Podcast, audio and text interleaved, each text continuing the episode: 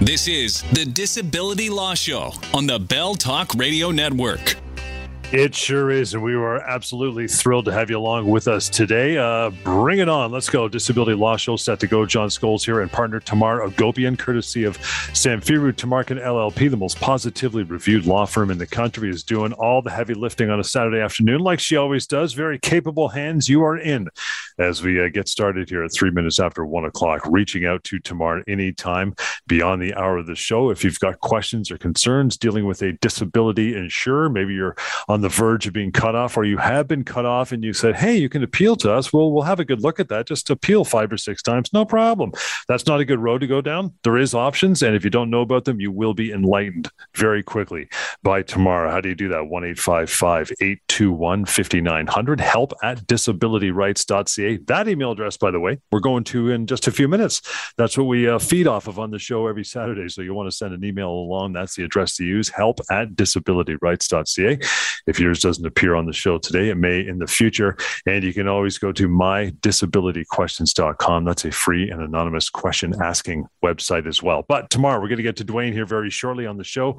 Um, I implore people to, uh, to call in, by the way, if they have questions live on air, they can do that now. Phone lines are wide open 416 872 1010 or text if you prefer that version 71010 to reach us over the next hour and uh, and join the conversation. But week that was pal what do you got going on? Couple things yeah so hmm. fighting the insurance companies the big bad insurance companies every day day in and day out so this week I've been obviously looking at the news, watching the news, seeing all the devastation that's happening with hurricanes and floods yeah. and and what have you. It's just it's just unbelievable scenes all along different parts of North America, including parts of Canada. And it was reminiscent of the type of work that I started out doing, John, when I started in insurance. And the kind of work I used to do was contentious property loss claims. That's actually when I was a baby lawyer, was where I started out. Uh, and I thought I would just put the bug in the ears of our listeners that if you're thinking, wait a minute, what kind of insurance do I have? other than probably some kind of group disability plan that you've got with your employer, mm-hmm. you probably have a homeowner's insurance plan. And it's the homeowner's insurance plan that's meant to respond to uh, the kind of losses that we're seeing on the news. Not only that, you have commercial properties that have a commercial general liability policy as well. And so these insurance policies have also their ins and outs. They're very different than what you would see typically in a disability policy, but are also meant to be a peace of mind policy. They are there to respond to claims that you make in terms of damages or losses that you have on your home or your property. The typical ones we would see, John, are fire losses or water losses. Less so, I think, in Ontario, we would see um, hurricane type uh, devastation. Right. Uh, but, you know, one of the things that I will uh, get on my soapbox a little bit about in Ontario, and we've seen this in other parts of the country as well, is floods. We have a lot of flooding, we have a lot of rain, we have a lot of natural disasters. So if you're looking at your property policy and you're thinking, hey, am I going to be covered for this? Make sure that you get a special endorsement you have to get an extra rider in Ontario actually to cover you with certain types of water losses. And you'd be amazed how much case law is out there on these disputes because, of course, as insurance companies like to do, they will try and limit what they have to pay out under these policies. And property loss claims are, are, are different in the sense that, legally speaking, they're different. But the concept of how insurance companies approach these kinds of claims is very similar to what we talk about in and out of through the show. So if you're thinking about, look, do I have property coverage? You know, what do I do if, got, if I've got a dispute with my insurance company? Eh, don't hesitate to give me a call. it's kind of dusting off my brain, but this is the kind of stuff that I used to start out doing. And so Look, I mean, I think that uh, in, in, a context like that, at the end of the day, you want to make sure you understand your policy. And that concept exists whether it's disability or property losses, John. You want to have that policy, you want to have the wording. And if the insurance company is saying no, you want to have the right insurance lawyer to look at it and say, ah, they're right. Oh, they're not right. And a lot of the times there are ways around these words, but you, of course, need a sophisticated insurance lawyer to help you through them. And that's what we're here for. Again, Tamar to reach out anytime beyond this uh, this radio show, 1 821 5900, help at disabilityrights.ca. What else you got going on? Well, you know, our friends might be missing my pal James. You know, he and I usually do this show on Saturdays together. Um, but I can tell you, James and I talk a lot, and we've yep. actually been chatting about a, a file or a claim, a potential claim this week that I thought I'd you know throw out there uh, you know with with some hugs that that that i miss our fair james. Maybe we'll back together next week. But in any event um, this woman's situation was really interesting. She ha- has a very rare condition that was ultimately diagnosed and the key symptom really is disabling headaches and so I'm not going to get too much into the medical details, but certainly she had symptoms that were preventing her from doing the occupation that she was doing at the time that she became sick. And for a little while, the doctors didn't really know what was happening with her. And in her situation, she was approved for short term disability benefits for a little while and then felt well enough to actually go back to work. She struggled, ended up going back to work, and then unfortunately got terminated. We have a whole other show for terminations, guys. So please don't hesitate to, to access those. But for purposes of today, here's why I'm starting out the show talking about her situation. She actually was off for a while after her termination, returned to another employer, John, and then went off again all related to the same disability. So, this is intriguing. Not many people find themselves in this situation um, where they may start out with one employer and end up working for another employer. But what may be reminiscent is the fact that you still got this ongoing health issue that's preventing you from putting together function that's consistent for you to work. And this is really where the disability insurer is supposed to step in. So her benefits were not continued she had some resistance from her employer to go back on on the short-term claim because they pay the short-term claim john. And they thought okay we're going to wash our hands of her and we're just going to terminate. And there's a whole host of issues around the termination. But what happens with the disability claim? And this is what james and i were chatting about and if you're within a certain window, there is a possibility, depending on the policy wording, to access the recurrence clauses contained in your disability policy. So even though she may have gone and returned back to work to a different employer, depending on what the clause says in the policy of the original employer, the original claim, she may be able to go back to that insurer for further benefits even though she's no longer working there and there's been a period of time where she hasn't been covered by them. So goes back to what I was saying at the top of the show. You've got to look at the policy. Please give us an opportunity to weigh in. And this is what we're doing with her situation. Because if there's a way forward that we can challenge the insurer who potentially may say no, then we'd like to assist her in doing that. I think in a situation like hers, the first step is actually to supply that insurer, the original one, with documentation, medical records saying, look, my health issues never really went away. I returned back to work, but I was struggling. You covered me for a period of time. I'm probably now into the long term disability portion of the policy as well, by the way. And so here's my application material. What say you, insurance right. company? And so, really, that's the key here is that if you can access your benefits and your plan, even if you've gone to a different employer, you should absolutely do so.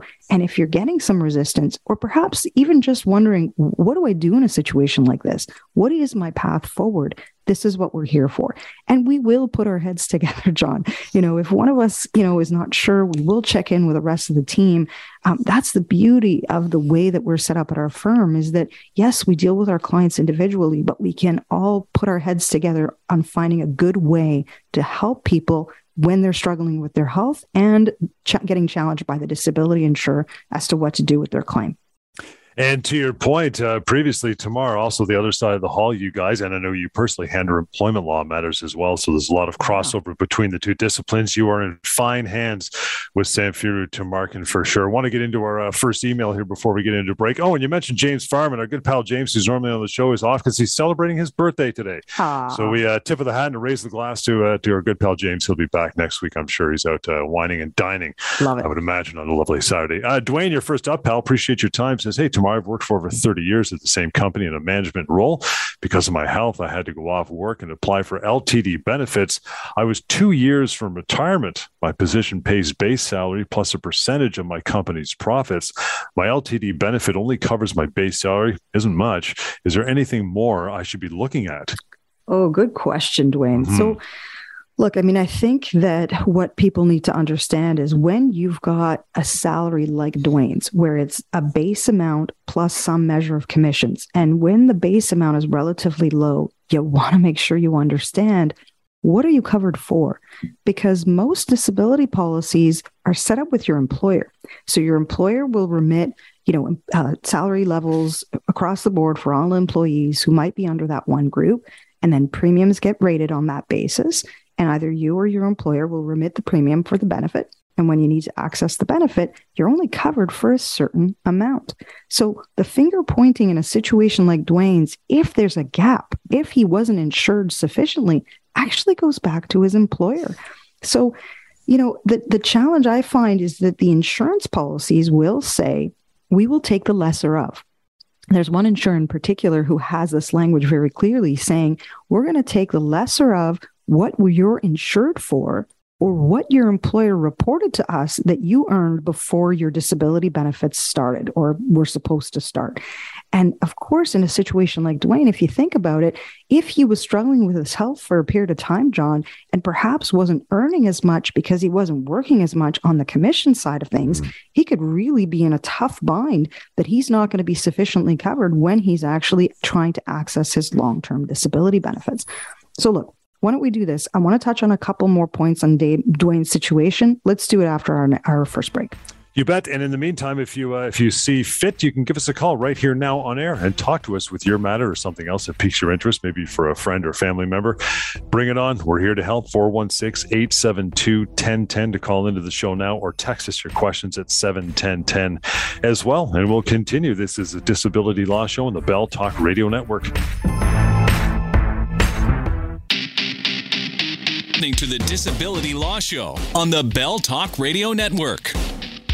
Right, all right. We are back. Thanks for hanging through the break. It is 120. John Scholes here, along with Tamar Agopian, Samfiru Tumarkin LLP. You want to reach out anytime to Tamar.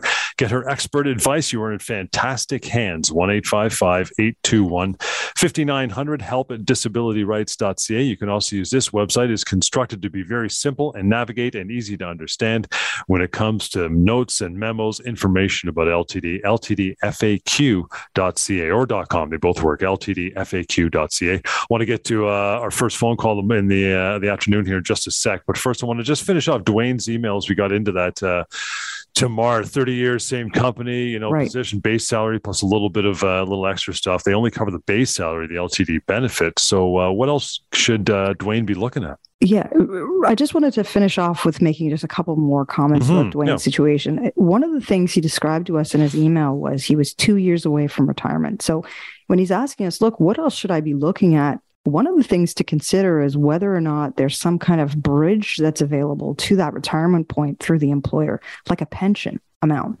And so some individuals, like teachers, for example, will get into a, ratio or some kind of number factor that allows them to retire potentially earlier than a certain age, like a 65, um, and access a pension amount. One of the things, though, to consider is whether or not your LTD benefits then will end if you quote unquote retire. So I encourage Dwayne to consider that option, but also be mindful of the fact that it could be an either or scenario. So if you prefer, if financially it makes more sense to continue the long term disability benefit, he may want to continue on that path first, complete that out, and then access a pension. And by no means am I suggesting that he should access a reduced pension either, John. So, but that is one avenue. And then the other quick one that I wanted to touch on was, of course, CPP disability, because CPP disability can be accessed at any point before you turn 65 if you've got a disability that's severe and prolonged. And so, if the doctor is supporting that Dwayne is totally disabled and not able to work, and if that total disability is expected to persist for the foreseeable future and a return to work is unlikely in any setting, then I would encourage Dwayne to also consider accessing CPP disability uh, as an amount but as we all know, of course, uh, disability insurer may get a credit for that. So he may not be any further ahead depending on how the numbers shake out. Dwayne, appreciate that. If you want to carry on with a phone call, you probably got that number already, but just in case, 1 821 5900. But I always, uh, here and now, we encourage you to call into the show and talk to Tamar. Get some information 416 872 1010. Text 71010. Want to get to uh, Hamwell here, who's been uh, standing by patiently for a, for a moment. Hamwell, how are you? What's your question? Good, good. How are you doing, guys? Good, sir. What's going on? Uh, thank you for uh, helping everyone. And uh, yeah, so uh, I have a good friend, uh, and uh, just uh, he got um, he, he started the uh, chemotherapy treatment, Yes. and uh, now from the company he was trying to work, but he couldn't handle it. So he said, "I can work." Uh, so they are giving him uh, a short-term disability with EI. Okay. And after that, he doesn't know what to do. And this treatment has to go about two years, Right. and Yes. he doesn't know what he's going to do after that. So, Hamwell, do you know if your friend also has long term disability benefits through his employer? That's where I would go. So, Uh, yeah, so if they have it, I don't know. He has to ask that. Okay. That that's right. So typically some employers won't necessarily have short-term disability benefits. What they might do is simply say you've got to go and make an EI sickness application, which it sounds like that's what your friend's employer has suggested for him to do.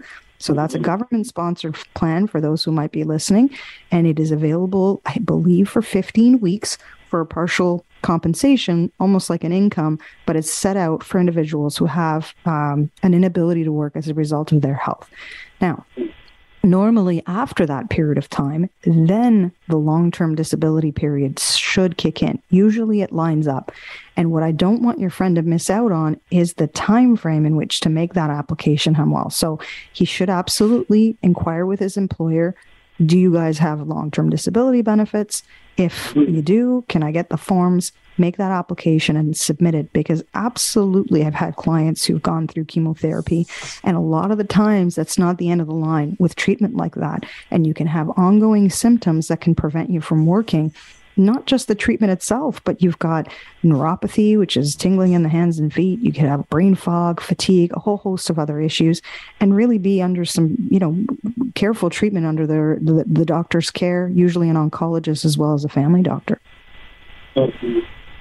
Okay. So uh, that's good then. Uh, uh, once he knows he, uh, that the date is very important, as you said, and he has to make sure to kick into the long-term disability. And Absolutely. the long-term disability, that is, that does it stay a year, a year and a half, or how long does it go? Really good follow up Yep. question on that. Yeah. So, normally, most long term disability policies are available until you turn 65. The, the one thing we note on the show, though, is that for the first two years under most plans, the test to qualify is is your health preventing you from doing the job that you were doing when you got sick? After that two year time frame, then the test changes and it arguably becomes a little tougher to meet. And it says, in order to access more benefits, you have to demonstrate that your health prevents you from doing any occupation, anything in the world for which you've got the basic education, training, and experience. And honestly, Hamal, that's usually where we see most disability insurers trying to cut off those claims because they don't want you to access from year two to age 65, right? That's the bulk of, uh-huh. of the benefit. Yeah. So we talk a lot about that on our show. But I think first and foremost for your friend is to make sure that that application goes in. If he's got any challenges with a disability insurer whatsoever, not only do we have lots of resources, but we're also just a phone call away and we can help guide him all for free, free consults. Yeah, thank you so much. Uh, can you please again repeat your uh, website so that uh, we can have it? Thank you. There we go. I am giving it to you right now, brother. And here's the, here's the website. You want to go to disabilityrights.ca, disabilityrights.ca.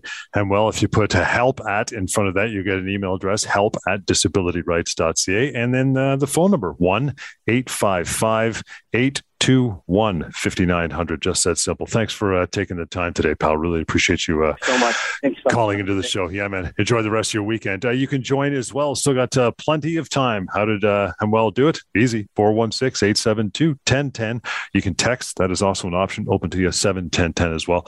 You know, Tamar when you start an LTD claim, it just kind of piqued my, it just kind of give me something uh, based on what uh, Hamwell was asking there. When you start that LTD claim, how much, um, how much involvement's required from the client as the case moves? Moves along because I know that's one of the uh, I won't even say fringe benefit. It's a main benefit It is. is the fact that the phone calls and the you know harassment, if I want to go that far, from possibly your adjuster stops once you guys get involved, right? Absolutely. So, Yeah. you know, as as little as the client uh, needs, I suppose, from us, and I, and I really do see it as a partnership with our clients, John. At least from my perspective, that what we're doing is we are helping. We are there to help, not to hinder. And I think that by the time most people come to us, they're pretty pretty tired, pretty tired of dealing with phone calls and paperwork and you know all the follow ups and this sort of thing. So we try and alleviate all of that. What we want our clients to do is really just focus on their health, focus on their recovery. We will take care of absolutely the rest. And, you know, we have a really good degree of success in settling most of our claims with these disability insurers at a mediation. And that happens, you know, typically within months of us getting retained. And so usually we'll have a lot of front end paperwork, in other words, just the retainer and that. And then we will get the medical information. We will reach out to our clients if we need something more from them. And then we will prepare the case to position it in the best possible way to extricate as many dollars from the insurance company as we can when we get to that mediation phase. No court, no judge, you know, no protracted legal issues, you know, very straightforward approach and we do that intentionally so that our again like i said our clients can focus on themselves and really make the insurance company my problem. I welcome that problem john. I know Yeah. how to deal with them and and i enjoy it and i enjoy the process and i you know it's very gratifying when at the end you know i, I just got an email this week. I resolved something for a client he sent me a lovely note saying, Tamar, you're a warrior. He actually described me as a warrior. And I said, Wow, I've never been called a warrior. I, I think it was a compliment. So look, I get I get a lot of joy out of it. But at the end of the day, the, the conclusion is is that we were able to move that needle for the, with the disability insurer and get him the compensation that he was entitled to. Asha is up next as far as emails are concerned, but we'll take a short break before we get to that and give you some time to arm yourself with a phone call. You can call into the show. We'd love to talk to you with our remaining time. You got lots of it. Again, 416 872 1010 or 710 to throw a text our way. And that email address is help at disabilityrights.ca. We'll continue here with the Disability Law Show. This is the Bell Talk Radio Network. Welcome back to the Disability Law Show on the Bell Talk Radio Network. That is correct. It is 135. Welcome back to the Disability Law Show here on the Bell Talk Radio Network. To uh, send along or at least bring on a phone call, would love to talk to you anytime. It is always uh, it's always great. 416-872 1010 is the way you want to do that. 416-872-1010 or if you want to reach out by text that is 71010 as well. But uh, get us some more emails here very shortly uh, Tamar but we always get to our phone calls first. Angie thank you so much for uh, for taking the time to reach out to us. Angie good afternoon. What's your question? Hi. Hi. So I recently was terminated from my employer. Uh, been there 20 plus years, and um, I was off sick, and they terminated me. And uh, they felt that uh, I didn't come back to work because they had implemented a policy regarding the booster, and it was mandated but they required uh, X amount of documentation from my doctor, which I provided, and they kept wanting it revised, and it kept getting revised, and they still came to the conclusion that they were suspicious that I didn't come to work because I didn't want a, a booster, which I had um, vaccine number one and vaccine number two, and they thought I didn't want to come back to work because of a booster. And yes, I have a union, but they have done nothing for me. They just terminated me, and I've been without a job and been off sick for a month now. I'm, I'm and every really time I call a lawyer, they tell me I have a union and they have to help me, Yeah. but it seems like nothing's happening.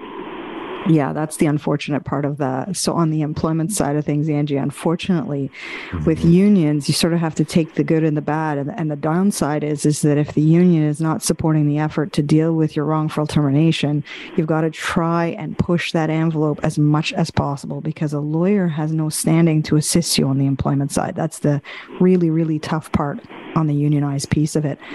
On the disability side, though, did you make any sort of short term or long term disability claim through your employer? So I I requested my long-term disability papers because I knew that the illness was gonna um, continue on, like, uh, and they told me that I, I can't get it because they're terminating me. Yeah, that, I don't know if that's quite right. Um, I, I, mean, I, so here's the thing the way that it normally works is that if the disability began while you had coverage or potentially through the notice period. So when people get terminated, they have a period of time under the law that they have a protected amount of period of time where they get compensation. And in Ontario, you're supposed to get your benefits continued through that period of time. And so, depending on the nature of your termination, you would have had benefits continue for that that window, whatever that window is, and, and you're a long service. So, I suspect it's a fairly long window. And if your disability started in that window while you had coverage, then that's the wrong advice. Then you have actually coverage in that period of time and can still assert a disability claim if you're not out of time to do that. So, here's what I would suggest. I, am not sure I've got the chronology quite right, but the, the paperwork that you need is actually available on the internet as well. So if you know who the insurer is and you know the policy number, you can submit your forms to the insurance company directly for short term or long term, depending on what you're covered for. And you can ensure that what the doctor puts in as the start of the disability date was during the period of time while you were still employed and still had coverage with the disability insurer, because the insurer cannot deny on that basis if the, if it crystallized at the time that you still had coverage. Does that make sense? Sure. Good. And then I would start there, at least from a disability perspective, and then you know, prepare yourself as to what the insurance company may say, um, and whether or not the the entitlement to that benefit is also tied to your employment. Because this is the other part of unionized individuals. We talk about this a little bit on the show, which is some unionized individuals are in a bucket that I call it, where they too cannot hire a lawyer to assist them with their disability claim. It's a small bucket though. And so for most unionized individuals, if they are denied disability benefits, we can assist. But what the starting point would be in our analysis is at the very least to take a look at your collective bargaining agreement and make sure there's nothing in there that says that that door is closed potentially. It doesn't take us very long to do it, but I wanted to put that on your radar as well, Angie, is that this is the challenge with unionized individuals. Most we can assist with disability, but there's a few that we cannot. Thanks. Can I do um, a human rights tribunal claim? Again, I'm going to defer that to my employment uh, employment friends on an employment show. Uh, but at the end of the day, uh, I would encourage you to contact the tribunal to see whether or not you can assert a claim like that in your circumstances. They too will provide some good advice. Um, and again, just because the fact that you're unionized, I think that makes it a little bit tough for us, uh, you know, to even provide any solid advice on what to do in your situation. Okay. And appreciate the call, Ange. Got to let you go and move on to uh, some different matters. But if you want to carry on a further conversation or any other questions, Angie, you can do so 1 821 5900. Want to get to Ash's email here uh, Tamar. Again, reaching yeah. an email to us is simple as well help at disabilityrights.ca says, Hey, Tamar my disability insurer accepted my claim for another three months, which was stated in a letter that I got. But at the end of the month, I didn't receive my benefit payment. Can they stop my payments without notification? Well, they shouldn't, John. Yeah, right. they yeah. shouldn't, Asha. Uh, they absolutely should not be stopping it without some kind of notification. Uh, and look, it, it could just be a glitch, could just be a, a, human error. Somebody just didn't release that benefit. And so, you know, before I would get too hot and bothered, I would absolutely put in a call uh, and maybe perhaps even an email to my adjuster to say, hey, you know, I didn't, I received this letter. I was supposed to get benefits for three months. I usually get it on X date. It's now been so many days after that date, and I have not yet received my benefits. Can someone let me know what's going on? Because they shouldn't be leaving you in the dark. I think what's concerning me a little bit more, though, with Asha's situation is why did they only approve it for three months, John? So mm. is it we're approving it for three months and then we're closing the claim? Is it we're approving it for three months and then we're going to reevaluate? Uh, I think I want to put some eyes on that decline letter or letter, whatever was communicated to her about the acceptance of her disability claim and why it's in that window. Because John, some disability insurers or adjusters, that is, they'll sort of take a slow and steady approach. They may look initially at your claim and say, okay, look, we think this might last for three months. So we're going to approve it for this window. And then you know, reevaluate whether or not someone continues to meet the test of disability. And the adjusters use different tools to do that. One of the things they like to access is almost like a Google WebMD type, uh, you know, profile where they, they'll put in you know something like depression and it'll come up with oh most people with depression should with treatment you know be resolved in 60 to 90 days. And they're box checkers this way. So they'll they'll target your disability claim within these you know general guidelines trying not to really get into the specifics of your situation and only approve your benefits for a period of time. And that of course only serves the insurance company. So you want to understand some clarity around what are they doing with your claim and if the benefits do stop, they absolutely have to explain to you why, so that you know what are your choices, what are your options, and you can get the right advice and, and take the right step forward. Could it be because you know you're at the end of the line for a per- particular benefit coverage not even really sure what it could be but at the end of the day if you're not getting clear communication you should insist upon that communication so that you know where to go moving forward with your disability claim again, always reaching out to you guys is is key with that sort of stuff. Ash, appreciate your uh, appreciate your time. When you start a legal claim, how often does your view of the case change as the case goes along for you, Tamar? If it does change, what types of things would impact that change? Yeah, good question. I mean, I think uh-huh. generally uh, speaking, you know, my view doesn't change a whole lot. I, you know, I try and take some care, as does our team, you know, early on to do a full assessment of, of people who come to us for advice. We try and get as many documents as we can that are relevant like the decline letter, let's say, some recent medical reports. And we have a lot of conversations with individuals to say, okay, look, in a situation like this, this is where we see the path, you know, going forward. We think we can assist. This is what's going to look like. These may be the issues, and here's what we think we can do with it. And so, you know, typically if you know we're we're there working with individuals it usually means that you know we we're we're in it and we think that there's value to the claim. But you know you ask me you know what could change that perspective? And you know we do ask for additional information along the way. Perhaps someone has you know d- done a great recovery while they're working with us and has attempted a return to work. That could certainly change the picture.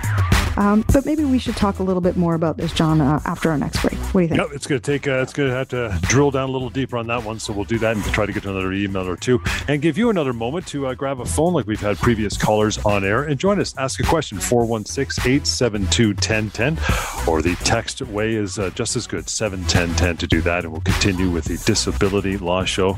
This is the Bell Talk Radio Network.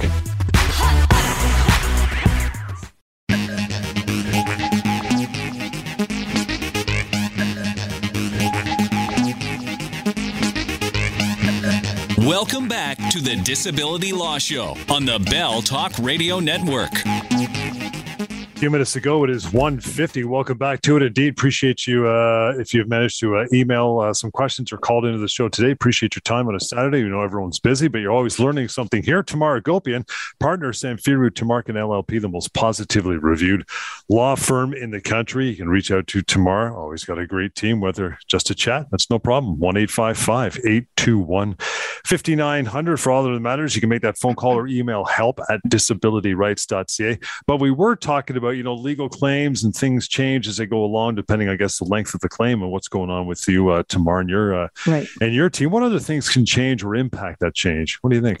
So, one of the things that we do routinely after we get retained, John, is that we will write out to the insurance company almost immediately, yep.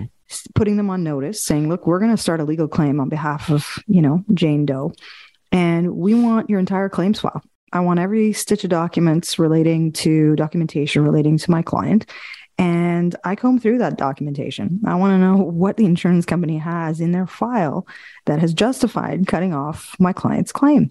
And I sometimes I find real good nuggets in there. so it can, it can, change it can change my perspective. In other words, it can embolden me that there's a good basis to challenge the disability insurer.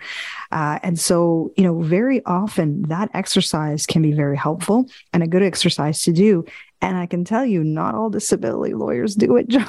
and so you know i think we, we're we're really at the high bar in my mind and uh, there's a reason we do it this way And I think that for that exact reason is that if there are components in there that can assist the claim, you know, we want to know that early on and we will of course share that information with our clients. So, you know, could it be that I find something in there that's not helpful? It's rare, but it has happened maybe once or twice. Uh, but even then, it allows me, typically, it's medical information that I wasn't aware of. And it then allows me to have a good discussion with my client and potentially their medical team to clarify certain, you know, information that's contained in the medical information and therefore assist and present the claim in a better way so that I can ensure that my client is getting the right compensation that they deserve. Latoya, thank you so much for taking the time. I want to get Latoya's email. Says Tamar, my brother has long COVID. He goes to a clinic that specializes in helping patients like him suffering from long COVID. The clinic was telling him that their patients are having a hard time getting approved for LTD benefits or CPP disability based on the long COVID diagnosis. I'm wondering what kind of information is the insurance company looking for? Any information you could provide would be so greatly appreciated. Great, great email, yeah. Latoya. I'm so glad you reached out. So, yeah, long COVID is still a thing. I know that we're not talking as much about COVID, are we? I don't know. But, you know, I think that it is important that we continue to recognize that there are individuals who are getting contracted with COVID and who are developing what's considered a long COVID diagnosis. And what does that usually consist of? Well, it's different from individual to individual, John, and it is not a well known uh, sort of diagnosis because it's relatively new. Uh, what we do know is that a lot of long COVID patients have symptoms together that amount to an inability to work or an inability to function at a, at a reasonable, quote unquote, normal level. So things like fatigue, ongoing cough, cognitive lag, uh, sometimes unusual mobility uh, issues. You know, there's a whole host of things that that are being captured by this long COVID diagnosis, and of course, the treatment for symptoms like this varies from, from patient to patient. And it's not a one size fits all. And of course, it's not something that you can see on a scan, right? So you are going to self report as a long COVID patient to your medical team hey, these are the issues that I'm having. And so it then becomes a bit of a challenge as to what do you present by way of medical information to get access to disability benefits. It's a challenge only because it's just not as straightforward as a broken arm, right? I hate to say it, but but that's the reality of it. And so what can you do in a situation like this?